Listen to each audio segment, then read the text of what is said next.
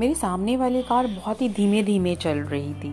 बार बार horn देने पर भी सामने से हट ही नहीं रही थी।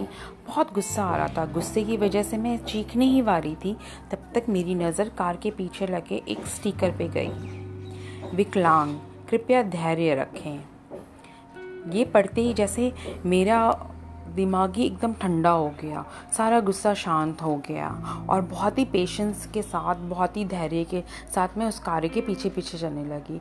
और यहाँ तक भी मैंने निश्चय कर लिया कि भाई ये ड्राइवर को और कोई परेशानी ना हो रास्ते में, इसके लिए उसके पीछे पीछे और ध्यान देते हुए चल रही थी।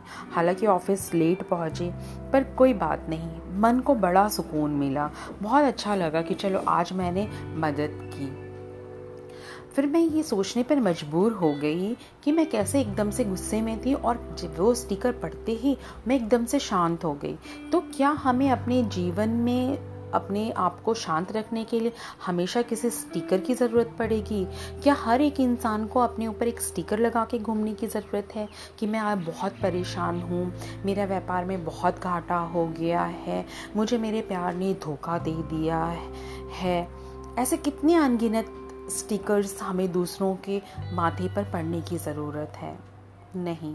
आज की परिवेश में देखा जाए दोस्तों, तो हर एक इंसान अपनी ज़िंदगी में कोई ना कोई परेशानी से ज़रूर जूझ रहा है, पर हम इतना ज़रूर कर सकते हैं कि हर एक इंसान के साथ अपने बर्ताव को हम शांतिपूर्ण रख कर और उसके साथ धैर्य रख कर बर्ताव करें। ये बहुत ज़रूरी है।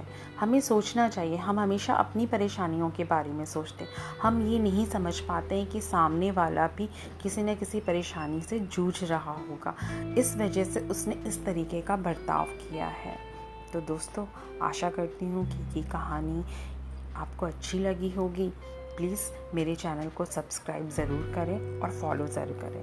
थैंक यू दोस्तों।